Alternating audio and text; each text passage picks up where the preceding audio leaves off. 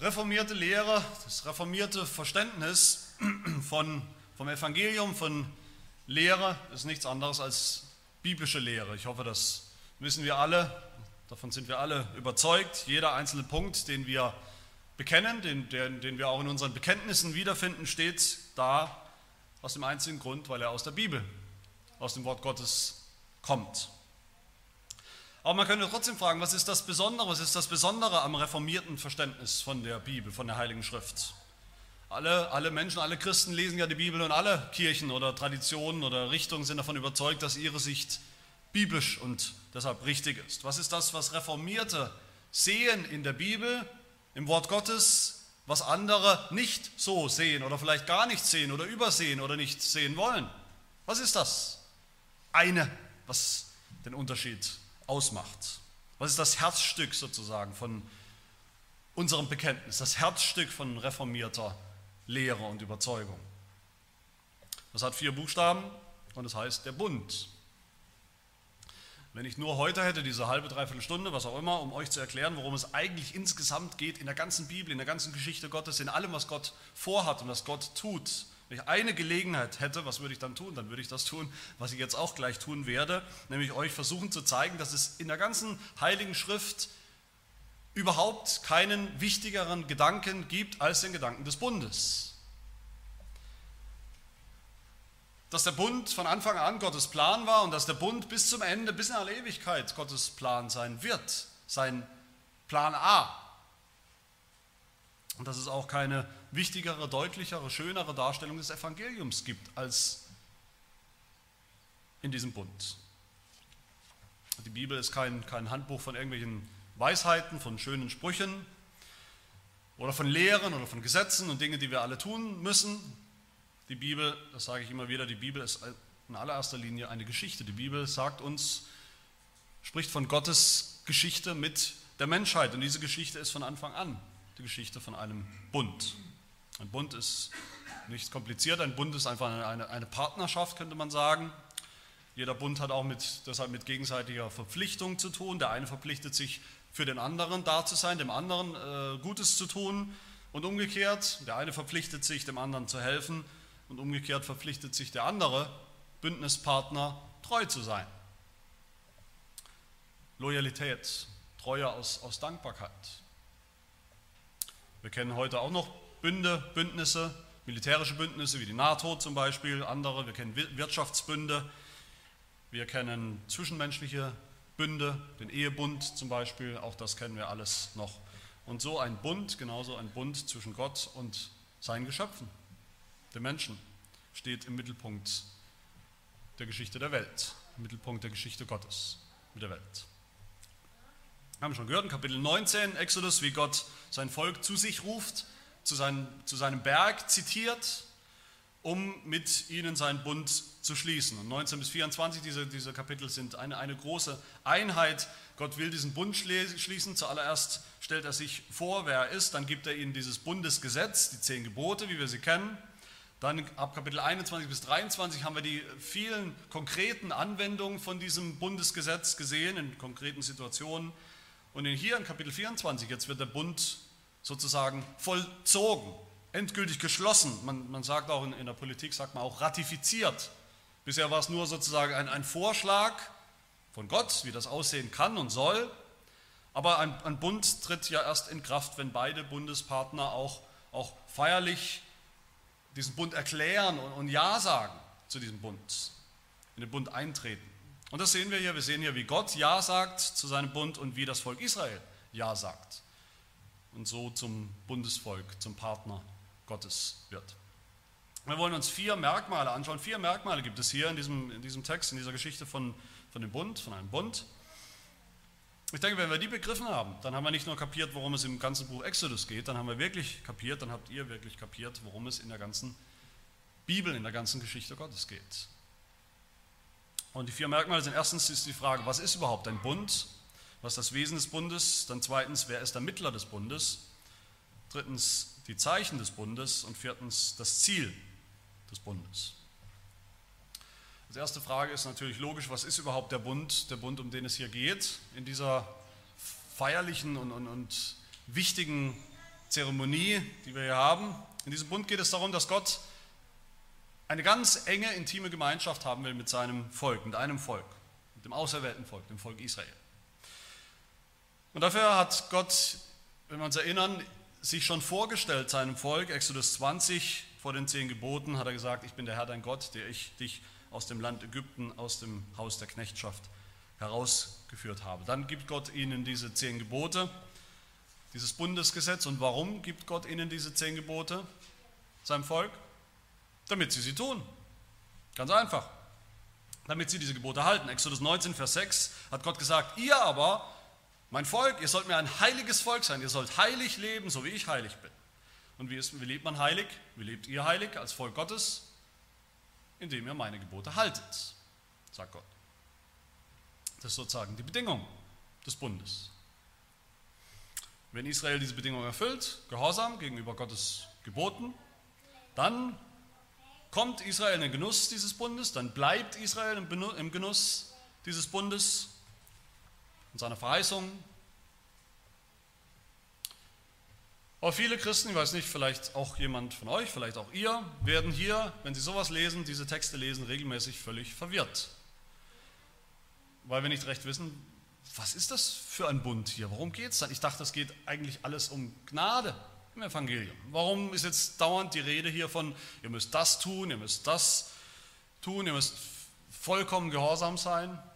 Das ist das, was zählt, damit wir im Bund sind, im Bund bleiben. Gehorsam, Werke.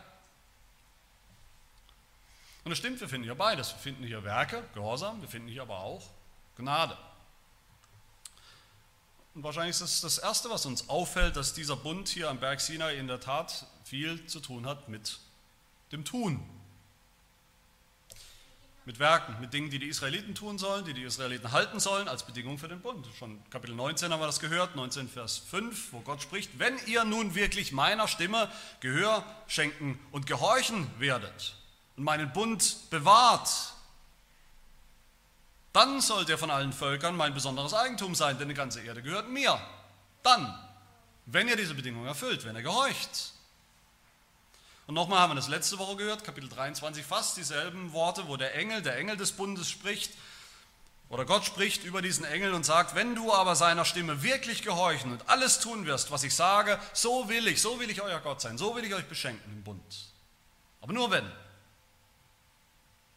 Das ist die Bedingung des Bundes. Gehorsam, Werke, das Gesetz, die Gebote halten. Und das ist eigentlich, wenn wir so wollen, nichts anderes als eine Neuauflage von dem allerersten Bund, den Gott geschlossen hat mit dem allerersten Menschen, mit Adam im Garten Eden, der ja ganz genauso strikt war. Hier ist das Gebot, du tust das, dann bekommst du das Leben, dann bekommst du den Himmel, die ewige Gemeinschaft mit mir. Wenn nicht, dann bekommst du gar nichts außer Verdammnis und Tod. Das war der erste Bund. Und Gott erinnert hier sein Volk Israel genau daran. Er sagt zu seinem Volk hier, ich bin immer noch genau derselbe Gott. Derselbe gerechte Gott, derselbe heilige Gott, der ich euch gemacht habe, der ich euch ein, ein Gebot gegeben habe, der ich auch fordere, dass ihr gehorsam seid, der ich fordere, dass ihr heilig seid. Warum solltet ihr irgendwas anderes sein? Gott macht seinem Volk hier deutlich, dass es überhaupt gar keinen Bund gibt, überhaupt keinen Bund geben kann, ohne Gehorsam. Und zwar vollkommenen Gehorsam gegenüber seinem Gebot. Das ist und bleibt die Grundlage für den Bund, für jeden Bund. Das ist und bleibt die Grundlage auch für das Evangelium.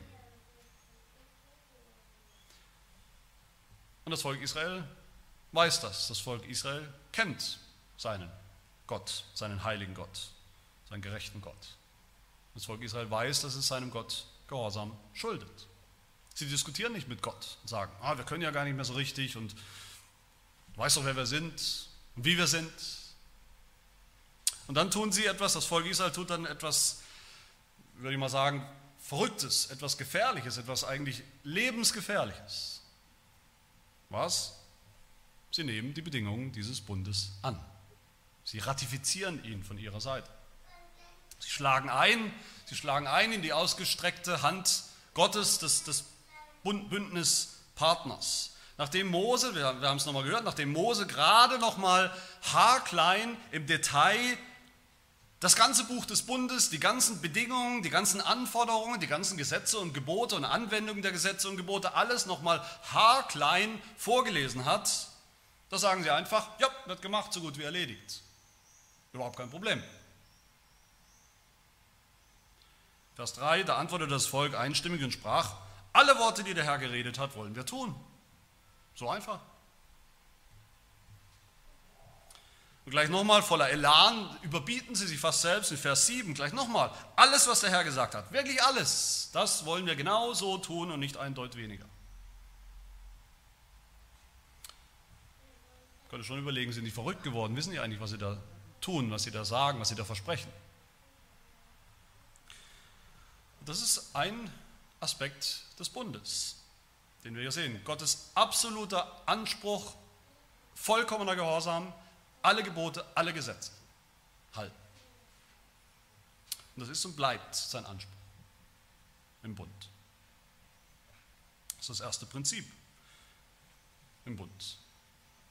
Ein Prinzip der Werke und des Gehorsams. Der Apostel Paulus sagt, beschreibt es oder sagt später mal in Römer 10, eigentlich über diese Situation hier. Da sagt er in Römer 10, Vers 5, Mose beschreibt die Gerechtigkeit, die aus dem Gesetz kommt, so, nämlich der Mensch, der diese Dinge tut, wird durch sie leben. Ganz einfach. Alles tun, dann bekommt man das Leben, das Privileg des Bundes. Aber wer jetzt denkt, und das ist der Punkt, wo viele Christen verwirrt werden, wer jetzt denkt, dieser ganze Bund in Sinai, der ist dann am Ende nichts anderes als ein Werkbund. Es geht nur um Gehorsam und, und, und äh, Halten von Gesetzen und Geboten und nichts anderes, der liegt falsch.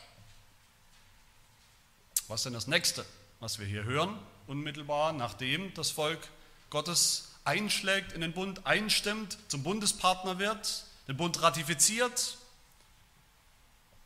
schwört, alles richtig zu machen, alles zu halten, alles zu tun, das Gesetz zu halten und zu tun. Das ist das nächste, Vers 4. Da schrieb Mose alle Worte des Herrn nieder und er stand früher Morgen auf und errichtete ein Altar. Mose sandte junge israelitische Männer, damit sie Brandopfer darbrachten und Jungstiere opfern als Friedensopfer für den Herrn. Und Mose nahm die Hälfte des Blutes und goss es in Schalen, aber die andere Hälfte des Blutes sprengte er auf den Altar. Warum sagt denn Gott gleich am Anfang hier in Vers 1 von unserem Text, warum sagt Gott von Anfang an zu Mose, steige herauf zum Herrn, du und Aaron, Nadab und Abihu und 70 von den Ältesten Israels und betet an von ferne. Aber Mose allein soll sich zu dem Herrn nahen. Jene sollen sich nicht nahen und das Volk soll nicht mit ihnen raufkommen. Warum, warum ist das eigentlich so? Warum darf das Volk Gottes nicht auf diesen Berg? Weil sie alle, weil das ganze Volk Gottes ein Volk von Sündern ist. Sie sind eben nicht heilig. Sie sind nicht gehorsam. Sie sind nicht dem Meister im Gebote halten, die sich durch ihren Gehorsam den, den Lohn des Bundes sozusagen selbst verdienen können, weil sie das schon hinkriegen mit diesem perfekten Gehorsam, den Gott fordert, ganz im Gegenteil. Aber Gott ist heilig und Gott fordert immer noch Heiligkeit. Gott ist ein verzehrendes Feuer, hören wir auch hier in diesem Text wieder. Ein verzehrendes Feuer der Heiligkeit, was alles verbrennt und vernichtet, was eben unheilig ist und sich auf seinen Berg schleicht, in seine Gegenwart stiehlt. Gott ist ein Gott, ein heiliger Gott, der keine Sünder einfach so in seiner Gegenwart toleriert, tolerieren kann, tolerieren wird. Das kommt uns manchmal lächerlich vor, wenn wir das hören. Warum ist Gott so erpicht auf Heiligkeit? Warum ist es so wichtig? Warum durfte, durfte sein eigenes Volk nicht mal auf seinen Berg gehen? Was hat er denn immer? Das ist deshalb, kommt uns lächerlich vor, weil wir eine lächerlich kleine, mickrige Sicht von unserer eigenen Sündhaftigkeit haben. Wir denken viel zu gut von uns.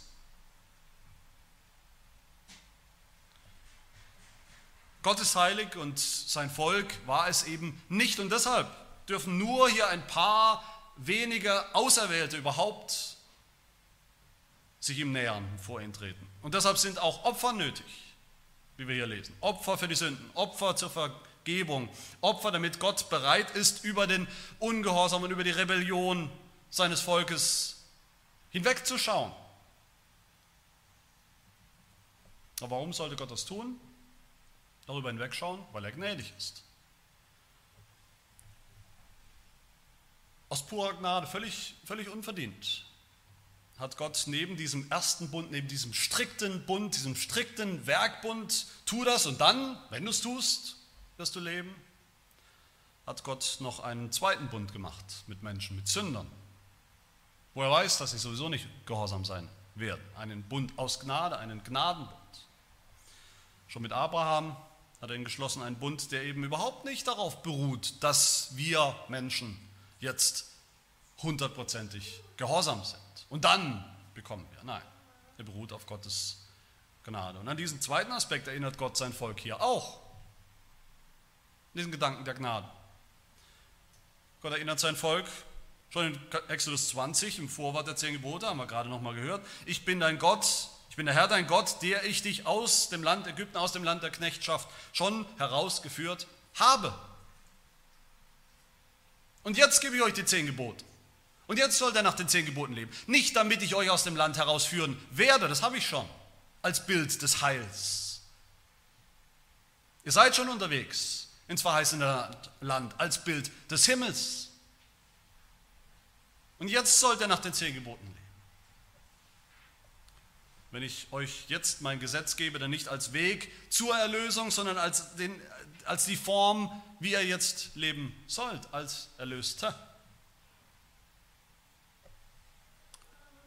Damit das aber überhaupt geht, damit überhaupt dieser heilige Gott Gemeinschaft haben kann, eine Bundesgemeinschaft haben kann mit Sündern, sie in seine Gegenwart rufen kann, tolerieren kann, ist nicht nur Gnade nötig, irgendeine Form von Gnade, dass Gott eben ein oder zwei Augen zudrückt,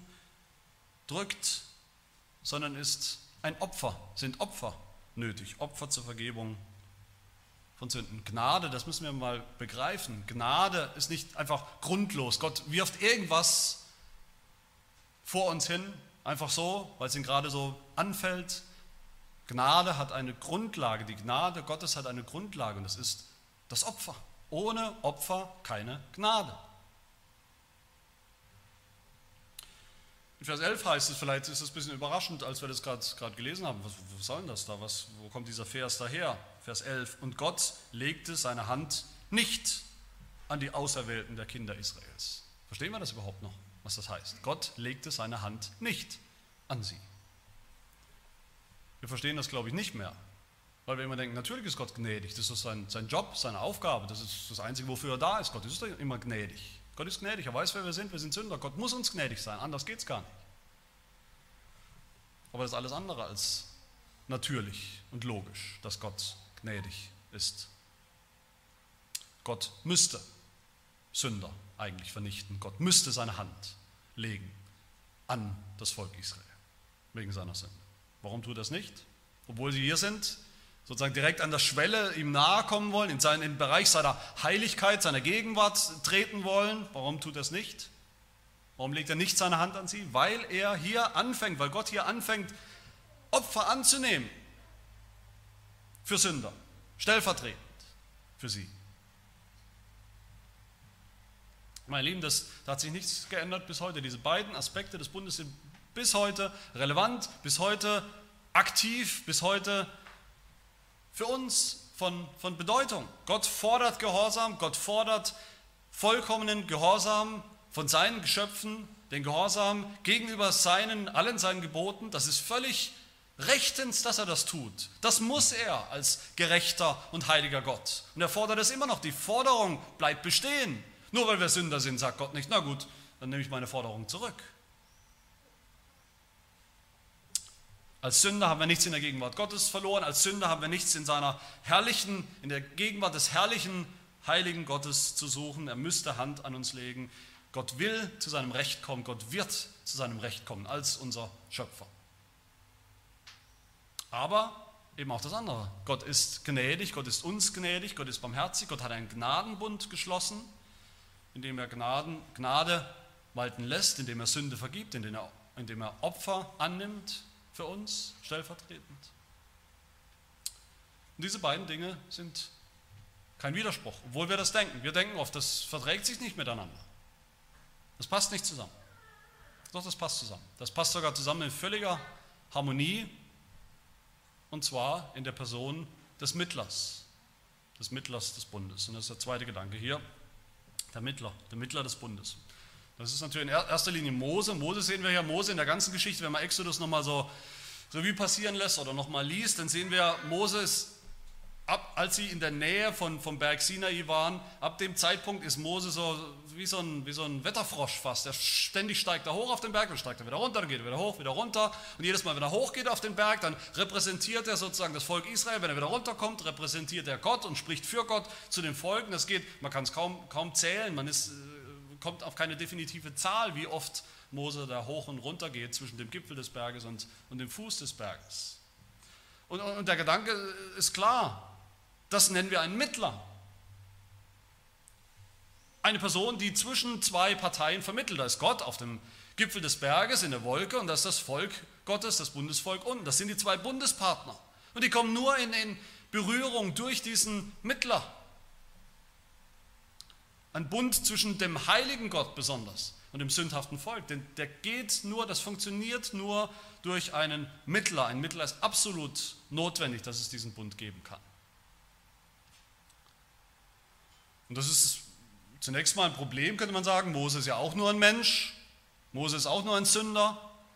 Mose war nicht vollkommen in seinem Gehorsam. Er ist nicht seinem, dem Volk Israel vorangegangen. Er hat alles richtig gemacht. Er hat nie gesündigt. Nein, sowas nicht. Aber wir erinnern uns an die Berufung von Mose, an die Berufungsgeschichte, wie da Mose schon berufen wurde zu einem besonderen Amt. Er sollte der Retter Israel sein. Er sollte das Volk aus Ägypten erretten, er sollte das Volk vor Gott vertreten und er sollte Gott sein für das Volk Israel. Er sollte Gott repräsentieren. Obwohl er auch ein Sünder ist, ein Mensch, schaut Gott auf dieses Amt, das er ihm gegeben hat. Das Amt eines Mittlers. In diesem Amt als Mittler darf Mose sich Gott nähern. Vers 2. Aber Mose allein soll sich zu dem Herrn nahen. Jene soll nicht nahen und das Volk soll, sich nicht, soll nicht heraufkommen. Mose allein. Das wiederholt Gott immer wieder. Ist ihm ganz wichtig. Mose allein. In diesem Amt als Mittler verkündigt Mose das Gesetz Gottes dem Volk. In diesem Amt, in dem Amt des Mittlers, das auch irgendwas Priesterliches an sich hat. Wie ein Priester dient Mose in diesem Amt auch als ja, am Altar Gottes. Als Mittler bringt er Opfer für die Sünden des Volkes. Als Mittler bittet er für das Volk vor Gott. Als Mittler nimmt er das Blut des Opfers, des Bundes und reinigt damit alles, was unrein ist, reinigt damit alles, was sündhaft ist. Als Bedingung für diesen Bund, für die Gemeinschaft mit Gott. Die, die Ältesten, die auch noch dabei sind, und Josua, der, der spätere Nachfolger Mose, die spielen hier auch eine Rolle. Die sind auch Stellvertreter des Volkes gewissermaßen. Aber Mose allein ist der eigentliche Mittler, der zu Gott, vor Gott treten kann, zwischen Gott und Mensch. Allein wegen Mose, wegen diesem Mittler. Ist Gott bereit, diesen Bund zu schließen, sein Volk anzunehmen, nicht seine Hand an sie zu legen, wie wir es gehört haben, in seinem Zorn, sondern gnädig zu sein. Wegen Mose, wegen dem Mittler.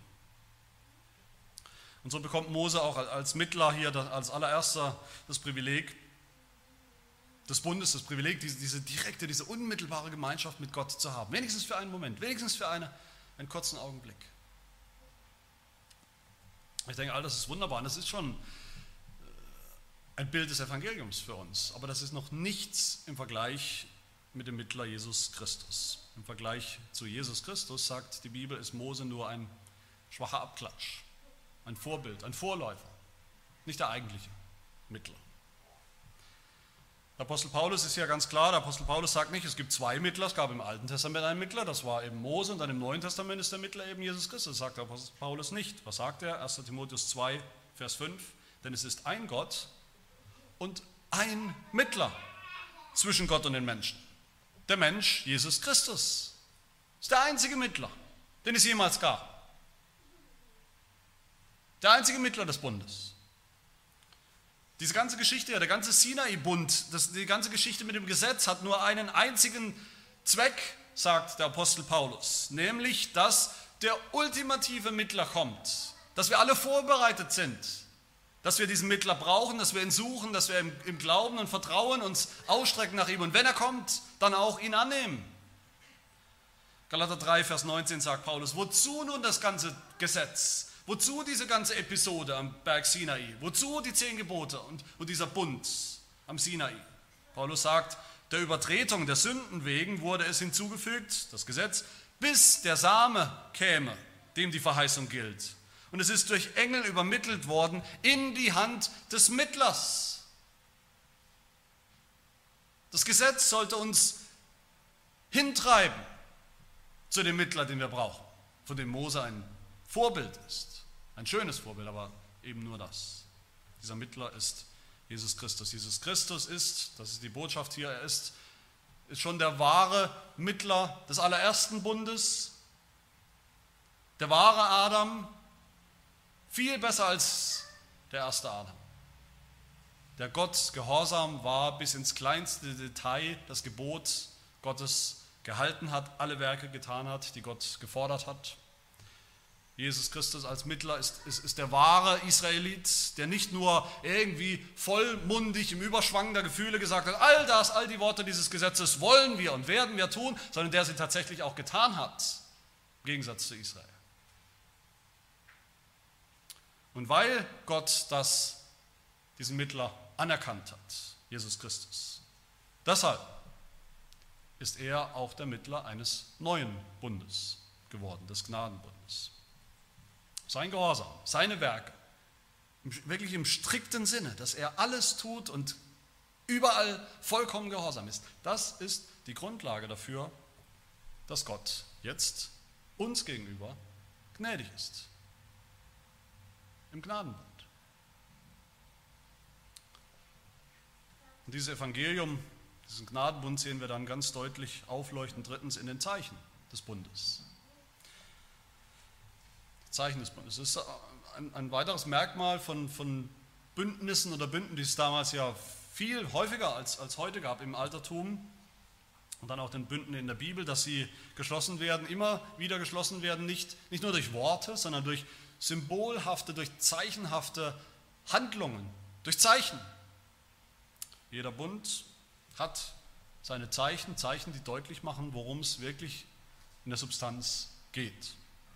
Und was ist das Zeichen des Bundes hier am Berg Sinai, was wir hier sehen in unserem Text? Mose schickt junge Männer, damit sie Opfertiere finden, Opfertiere bringen, Opfer bringen am Altar und dann kommt das Zeichen. Mose fängt das Blut auf, das Blut der Opfertiere in Schalen und teilt es auf. Ein erster Teil wird auf den Altar gespritzt, um den Altar zu reinigen und der zweite Teil, die zweite Hälfte wird auf das Volk Gottes gespritzt in der Ferne, wie auch immer das ging, so dass sie alle oder irgendein Teil etwas abbekommen hat von diesem Blut, symbolisch für alle, für das ganze Volk. Und dann sagt Mose, seht, das ist das Blut des Bundes, den der Herr mit euch geschlossen hat. Das Blut, das Blut des Bundes ist das Zeichen, steht als Zeichen für den ganzen Bund. Und was bedeutet dieses Zeichen? Zu biblischen Zeiten wurden Bünde meistens mit Blut unterzeichnet, besiegelt, sicherlich auch um, um die Ernsthaftigkeit überhaupt schon mal deutlich zu machen, was man mit Blut besiegelt, das ist wirklich ernst, da geht es um alles. Aber das Blut war dann auch mehr, das Blut war auch noch eine, eine Warnung. Es war eine Warnung, wer diesen Bund bricht, dessen Blut wird fließen. Mose spritzt das Blut auf den Altar, also man könnte sagen auf Gott, in Richtung Gott. Und er spritzt das Blut auf das Volk, das sind die beiden Bundespartner. Und beide sind unter Eid, unter einem Bluteid könnte man sagen, beide sind verpflichtet, auf ihr Leben haben sie sich verpflichtet, diesen Bund zu halten. Dafür steht das Blut. Aber das ist nur die erste Bedeutung von diesem blutigen Zeichen, eine Warnung vor dem Bruch des Bundes. Das, dieses Blut bedeutet noch mehr. Was Mose da tut, mit diesem Blut, das macht deutlich, hier wird, hier fließt gerade nicht das Blut von denen, die es eigentlich verdient hatten. Hier fließt nicht das Blut von Sündern. Hier fließt nicht das Blut von den Israeliten, an die Gott seine Hand gelegt hat, weil sie Sünder sind.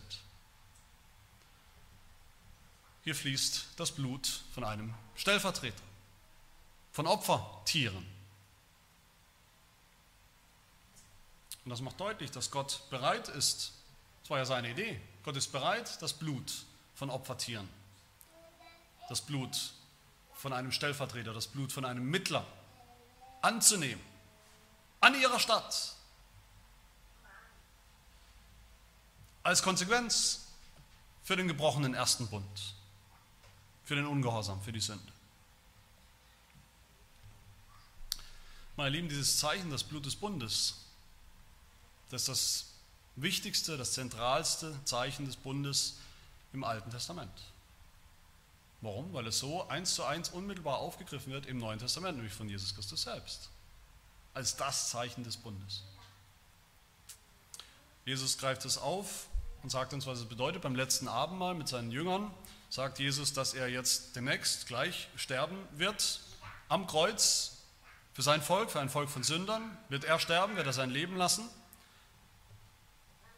feiert das Abendmahl als ein Zeichen. Er sagt, das ist ein Zeichen, ein Zeichen des neuen Bundes. Und welches Zeichen ist das? Das Brot steht für seinen gebrochenen Leib und das Blut steht für sein vergossen, der Wein steht für sein vergossenes Blut.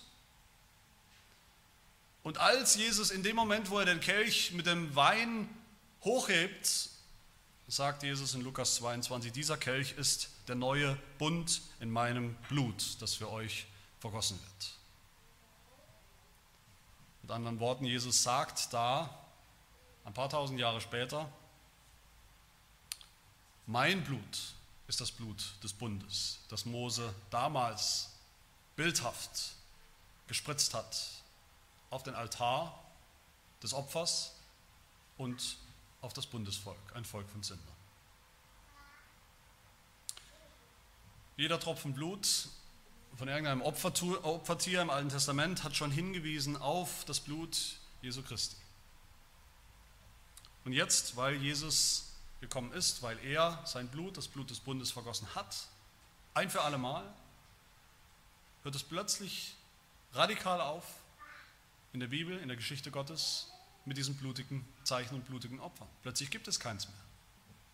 Jesu Blut ist das Blut des Bundes das jetzt damals am Kreuz vergossen war. Seither gibt es nicht mehr die Notwendigkeit von blutigen Opfern, von blutigen Zeichen. Deshalb ist das Bundeszeichen, das wir heute haben, das Bundeszeichen des neuen Bundes, auch eben nicht mehr blutig. Was sind die Bundeszeichen des neuen Bundes? Das ist die Taufe, unblutig. Wir gießen kein Blut, wir gießen Wasser als Zeichen, dass wir Vergebung haben für unsere Sünden, dass wir reingewaschen sind von unseren Sünden durch das Blut Jesu Christi vor 2000 Jahren vergossen, ein für alle Mal. Und was ist das andere Bundeszeichen? Das Herrnmal, das Mahl des Herrn. Auch das wird hier eingeführt in unserem Text, nachdem das Blut verspritzt ist, nachdem Mose das Blut gespritzt hat an den Altaren auf das Volk, passiert wieder was Überraschendes für uns wahrscheinlich, was, was irgendwie für uns, wenn wir es nicht wirklich begreifen, kaum Sinn macht und einfach überlesen wird. Vers 11. Gott legte seine Hand nicht an die Auserwählten der Kinder Israels und sie schauten Gott und aßen und tranken. Warum das jetzt? Hatte Mose einfach Kohldampf, nachdem er ständig hoch und runter gestiegen ist? Warum, warum aßen und tranken? Im Orient, gehört auch das eigentlich zu jedem Bund. Das gemeinsame Essen, das Mahl. Nachdem ein Bund geschlossen war, gerade die wichtigen strategischen, militärischen Bünde zwischen zwei Bündnispartnern, nachdem das alles erledigt war, hat man sich hingesetzt und hat gemeinsam gegessen. Und das gemeinsame Essen war immer ein Zeichen für Frieden. Nur, nur, nur befreundete, verbündete Parteien haben miteinander gegessen. Und nur in Zeiten des Friedens. Im Krieg hat man nicht miteinander gegessen, mit dem Feind sowieso nicht. So ist es auch hier. Das Mahl des Bundes das Mose als allererster genießt, als Mittler, das ist ein Zeichen, dass jetzt Friede herrscht zwischen dem heiligen Gott und seinem sündhaften Volk. Durch das Blut des Bundes. Nicht ultimativ durch das Blut von Tieren. Der Hebräerbrief sagt ausdrücklich, das war auch nur ein Bild. Hebräer 12, das Blut der Besprengung, von dem hier die Rede ist, das Mose spritzt und, und besprengt überall hin im großen Stil. Das Blut der Besprengung, sagt der Hebräerbrief, das ist das Blut Jesu.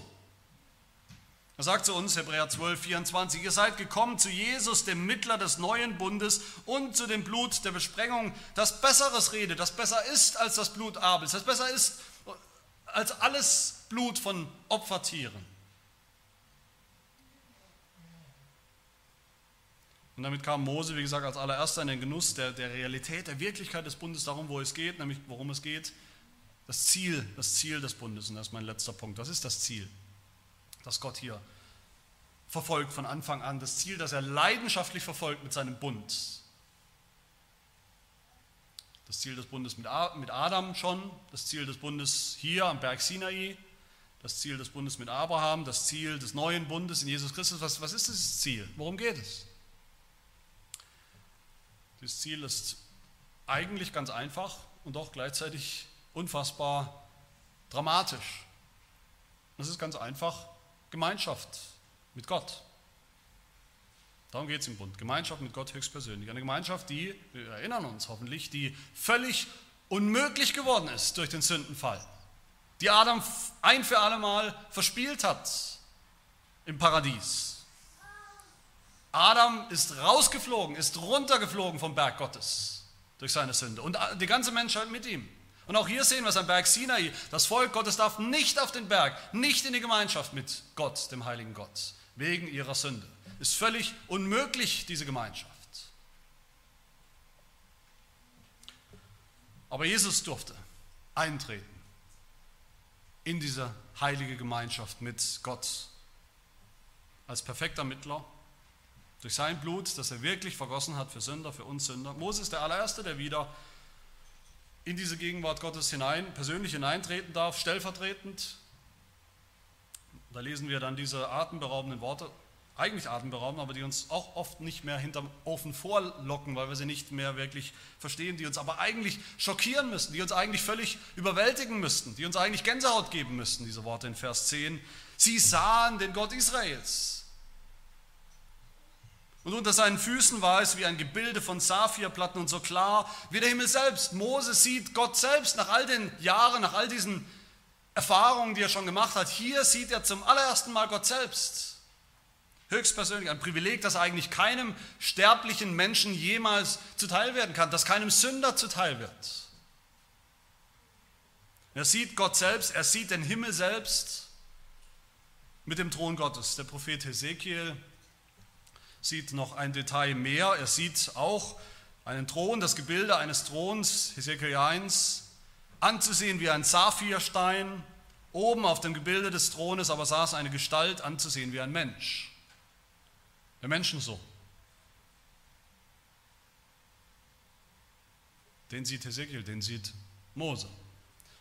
Und auch Johannes im Buch der Offenbarung hat dieselbe Vision, eigentlich Offenbarung 4. Eine Stimme ruft ihn in den Himmel, eine Stimme ruft ihn, auf den Berg Gottes zu treten, zu kommen und sagt, komm hier herauf und ich will dir zeigen, was nach diesem geschehen muss. Und sogleich war ich im Geist und siehe, ein Thron stand im Himmel und auf dem Thron saß einer. Und der darauf saß, war in seinem Aussehen einem Jaspis und einem Sardisstein gleich. Und ein Regenbogen war rings um den Thron, der glich in seinem Aussehen einem Smaragd. Und vor dem Thron war ein gläsernes Meer gleich Kristall. Das ist dieselbe Vision. Das sind alles dieselben Visionen vom, vom Ende, vom Ziel, das Gott verfolgt mit seinem Bund von Anfang an.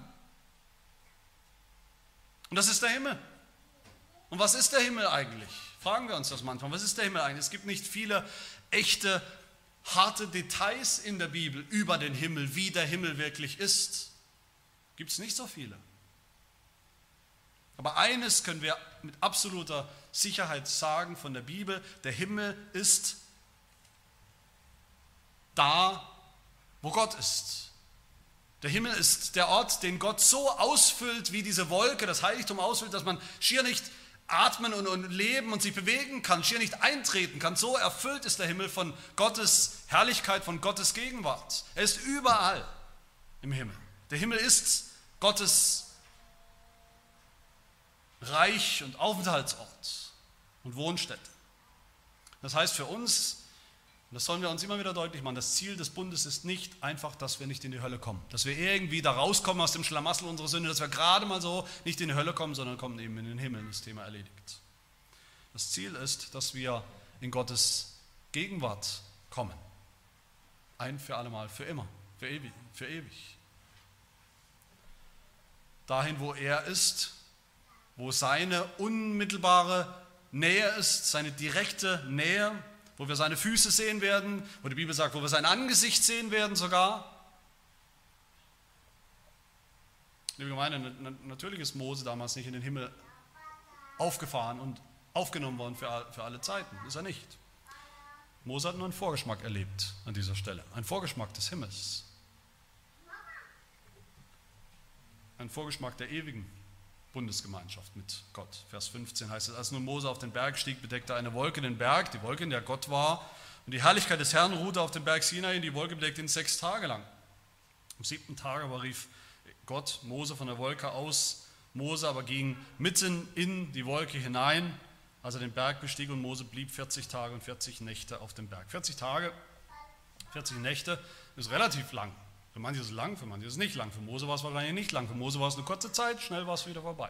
Für das Volk auf der anderen Seite werden wir noch hören, das Volk Israel, für sie waren diese 40 Tage eine unendlich, schier unendlich lange Zeit, eine Zeit, die sie eigentlich gar nicht ertragen konnten, dass Mose so lang weg war. Eine Zeit, die ihnen vorkam wie eine Ewigkeit, eine Zeit, die ihnen, werden wir dann sehen der, im Verlauf der Geschichte, eine Zeit, die ihnen zur Versuchung, zur Anfechtung wurde, sodass sie gesündigt haben gegen Gott, weil Mose so lang weg war. Sie haben es Mose in die Schuhe geschoben, du warst nicht da, 40 Tage lang. Wir konnten gar nicht anders als sündigen. Wir konnten nicht anders als uns ein goldenes Kalb machen als Ersatz Gegenwart Gottes. Wir waren ja nicht auf dem Berg. Moses 40 Tage lang bei Gott auf dem Berg. Moses eingehüllt von dieser Wolke, von dieser für uns unbeschreiblichen oder unfassbaren Herrlichkeit Gottes, eingehüllt, eingenommen. Und er aß und trank mit Gott ohne Unterbrechung in dieser Zeit. Und dann war vorbei. Mose musste wieder runter in die Niederung, in die Realität des Alltags. Aber weil Jesus seine Prüfung bestanden hat, weil Jesus seine Gehorsamsprüfung, seine 40 Tage in der Wüste bestanden hat, und nicht nur für sich, sondern für uns, für sein Volk. Deshalb haben wir heute nichts weniger als den Zutritt, den freien, offenen Zugang auf den Berg Gottes, in die Wolke der Herrlichkeit Gottes, in die Gegenwart Gottes, des heiligen Gottes. Eine Gegenwart, wo wir ihn sehen, sehen werden, von Angesicht zu Angesicht, eine, eine Gegenwart, eine, eine Gemeinschaft, die für immer dauert, eine ewige Mahlgemeinschaft mit unserem Bundesgott ein Mahl von kostbaren Speisen und Getränken, das nicht mehr aufhören wird, wie es der Prophet Jesaja sieht, Jesaja 25, diese Zukunft, diese Herrlichkeit, wenn er sagt, der Herr der Heerscharen wird auf diesem Berg allen Völkern ein Mahl von fetten Speisen bereiten, ein Mahl von alten Weinen, von fetten, markigen Speisen, von alten, geläuterten Weinen. Und er wird auf diesem Berg die Schleierhülle wegnehmen, die alle Völker verhüllt, und die Decke, womit alle Nationen bedeckt sind. Er wird den Tod auf ewig verschlingen und Gott der Herr wird die Tränen abwischen von jedem Angesicht und die Schmach seines Volkes hinwegnehmen von der ganzen Erde. Ja, der Herr hat es gesprochen. In der Offenbarung lesen wir auch von diesem ewigen Bundesmahl, das nicht mehr enden wird, wenn es kommt. Offenbarung 3, wenn es heißt, wenn jemand meine Stimme hört und die Tür öffnet, so werde ich zu ihm hineingehen und das Mahl mit ihm essen und er mit mir und in aller Ewigkeit. Glückselig sind die, welche zum Hochzeitsmahl, zum ewigen Hochzeitsmahl des Lammes berufen sind, das nicht mehr endet im Himmel in der Gegenwart Gottes. Liebe Gemeinde, wir haben in diesem Kapitel, was, was sehen wir hier? Wir haben hier gesehen, das Gesetz, die Notwendigkeit von Gehorsam und Werken, die Gott fordert, wir haben gesehen, wie wir das nicht mehr tun können, nicht mehr erfüllen können, wie wir das auch nicht erfüllen müssen mehr, weil Jesus Christus als unser Mittler das getan hat, diesen Gehorsam gebracht hat. Und ich denke, es ist an dieser Stelle nur angemessen, dass wir uns auch selber fragen, ob wir uns danach sehen. Sehen wir uns eigentlich nach diesem Ziel des Bundes, nach dem, worauf Gott zusteuert, nach dem, worauf alles zusteuert in dieser Geschichte? Sehnen wir uns wirklich nach dieser ungetrübten, unmittelbaren Gemeinschaft mit Gott ohne Hindernisse, ohne Sünde, ohne Feinde, ohne Versuchungen, ohne, ohne Angst vor dem Tod, ohne, ohne Krankheit, ohne irgendwelche anderen Hindernisse? Die unmittelbare Gegenwart des Gottes, an den wir hier nur glauben, den wir hier nicht sehen. Sehen wir uns wirklich nach dem Himmel nicht nur als, als Ausweg von einer möglichen Hölle, sondern sehnen wir uns auch wirklich nach dem Himmel, weil Gott da ist, weil dort der Menschensohn, unser Mittler Jesus Christus, auf seinem Thron sitzt, weil es da um nichts anderes und niemand anderes geht als um Jesus Christus auf seinem Thron und weil er genau das ist, wonach wir uns sehen, weil er die Erfüllung unserer Wünsche und Sehnsüchte ist. Sehen wir uns deshalb nach dem Himmel.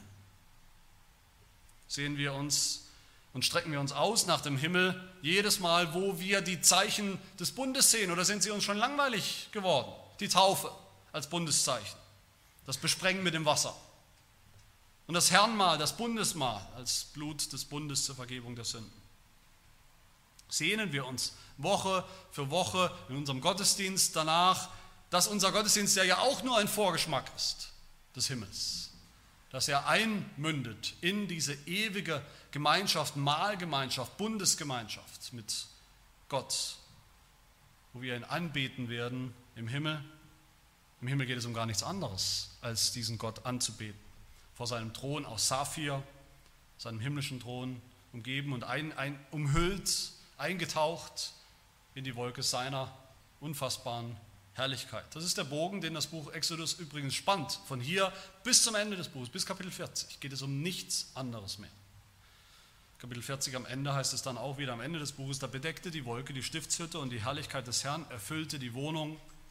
Und die Wolke des Herrn war bei Tag auf der Wohnung und bei Nacht war Feuer darin vor den Augen des ganzen Hauses Israel während aller ihrer Wanderungen. Sie sind unterwegs, noch lange unterwegs, das Volk Gottes, aber das ist das Ziel. Die Herrlichkeit Gottes, die Gegenwart Gottes, die Anbetung Gottes in seinem Heiligtum. Wer das nicht begehrt, wer das nicht haben will,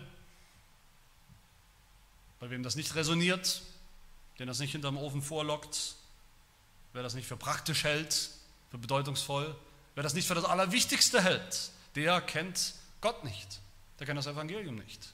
Und der kennt sich selbst nicht, der kennt sich selber nicht und, und weiß nicht, wie bitter nötig er genau diesen Bund, diesen Gnadenbund hat als einzigen Weg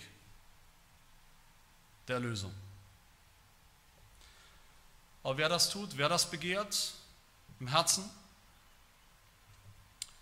der darf ganz gewiss sein, im Glauben an Jesus Christus wird eines Tages aus dem Vorgeschmack, den wir schon jetzt haben, Gott sei Dank schon jetzt haben, ganz sicher, ganz gewiss die Realität, die ewige Herrlichkeit des Himmels bei Gott. das ist eine, die wunderbare Hoffnung, die praktische Hoffnung, die Hoffnung des Evangeliums, die wir haben dürfen, die Hoffnung des Bundes, die wir alle haben dürfen und die unser Leben in ein ganz anderes Licht taucht und alles umgestaltet, alles verändert. möge es so sein. Amen. Wir beten. Herr, wir danken dir für deine Gnade, deine Bundesgnade, die nicht irgendeine billige Gnade ist, keine Schleuderware, die du einfach so dahin wirfst, sondern eine teuer erkaufte Gnade. Teuer erkauft durch den Gehorsam deines Sohnes, die Erniedrigung deines Sohnes, teuer erkauft durch sein Leiden, teuer erkauft durch den Preis, den unendlich hohen Preis seines Todes am Kreuz.